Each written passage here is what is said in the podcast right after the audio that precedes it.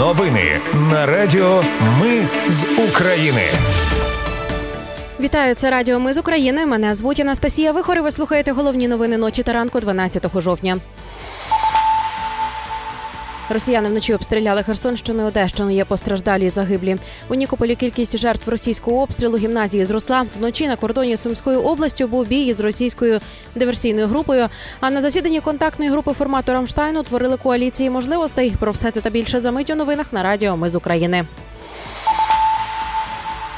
Сили протиповітряної оборони збили вночі 28 із 33 дронів шахід, щонайменше в шести областях. На півдні Одещини було влучання. Там пошкоджені склади у припортовій зоні, приватні будинки. Одна людина постраждала.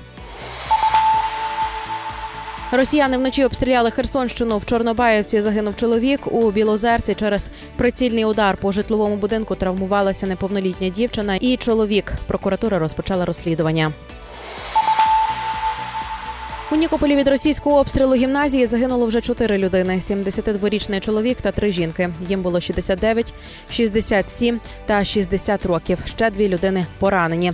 У ДСНС повідомляють, що окрім гімназії зруйновані або пошкоджені 42 приватні будинки, 18 споруд, магазин, лінії електропередач, автомобіль і сонячні панелі.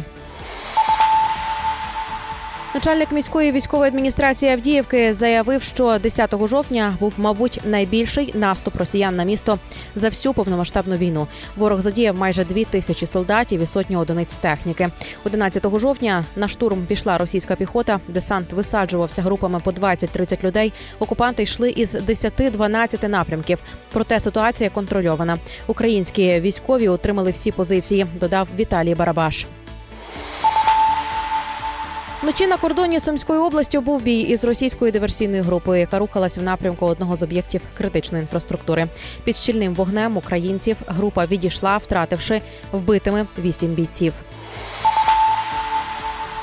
Генштаб повідомляє, що за добу сили оборони України ліквідували 990 окупантів і знищили 42 російські танки, 32 артсистеми і 44 бронемашини. Українські військові відбили понад 10 атак росіян в районі Авдіївки та ще 10 східніше степового, південно-східніше сєвєрного та південніше Первомайського на Донеччині. Заявили в генштабі. Кількість жертв ракетного удару по грозі на Харківщині зросла до 56. В реанімації померла 53-річна жінка. Про це повідомили в прокуратурі Харківщини. Поблизу Севастополя був пошкоджений російський патрульний корабель Павел Діржавін. Про це заявив речник військово-морських сил збройних сил України Дмитро Платенчук, але деталей не повідомив. Напередодні моніторингові групи писали, що корабель міг підірватися на міні. Вночі на околиці Білгорода російська протиповітряна оборона нібито збила безпілотник, який через падіння знищив два будинки і вбив трьох людей. Про це написав місцевий губернатор Гладков, але водночас додав, що в результаті вибуху пошкоджені кілька будинків і автомобілі. Ще двоє людей у лікарні в тяжкому стані. Повітряні сили збройних сил України в звіті про збиті дрони писали, що частину з них запустили із Білгородської області. На засіданні контактної групи формату Рамштайн утворили коаліції можливостей для довготривалого захисту України і стримування російської агресії на десятиліття.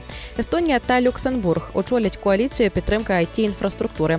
Литва допоможе із розмінуванням, а США очолять коаліцію з розвитку повітряних сил збройних сил України. Данія та Нідерланди будуть співлідерами цієї коаліції. Болгарія пообіцяла передати Україні компоненти до протиповітряної оборони С-300. Штати обіцяють приєднатися і до інших коаліцій в міру того, як вони формуватимуться протягом наступних тижнів. За планом будуть коаліції бронетехніки та артилерії. Сам же Пентагон оголосив про новий пакет військової допомоги Україні на 200 мільйонів доларів. У ньому, зокрема, авіаційні ракети AIM-9, Sidewinder для винищувачів обладнання, протидії дронам, боєприпаси до реактивних систем залпового вогню Хаймарс, 155-мм та 105-мм боєприпаси, протитанкові ракети та багато іншого. Усе це буде виділено із запасів Пентагону. А от Міноборони Литви оголосили, що передасть Україні дві системи протиповітряної оборони НАСАМС, закупить артилерійські боєприпаси, 155 мм, енергогенератори, армійські розкладачки, одяг та продовжить реабілітацію українських військових. Це були новини на радіо. Ми з України. Мене звуть Анастасія Вихор. Наші новини про те, що дійсно відбувається в Україні. Ми не робимо новини, зважаючи на чиїсь політичні чи бізнес-інтереси. У нас тільки реальні факти. Якщо на вашу думку те, що ми робимо, важливо, підтримайте нас. Заходьте на сайт Ми з України.ком та тисніть кнопку Підтримати. Почуємось. Радіо Ми з України. Перемагаємо разом.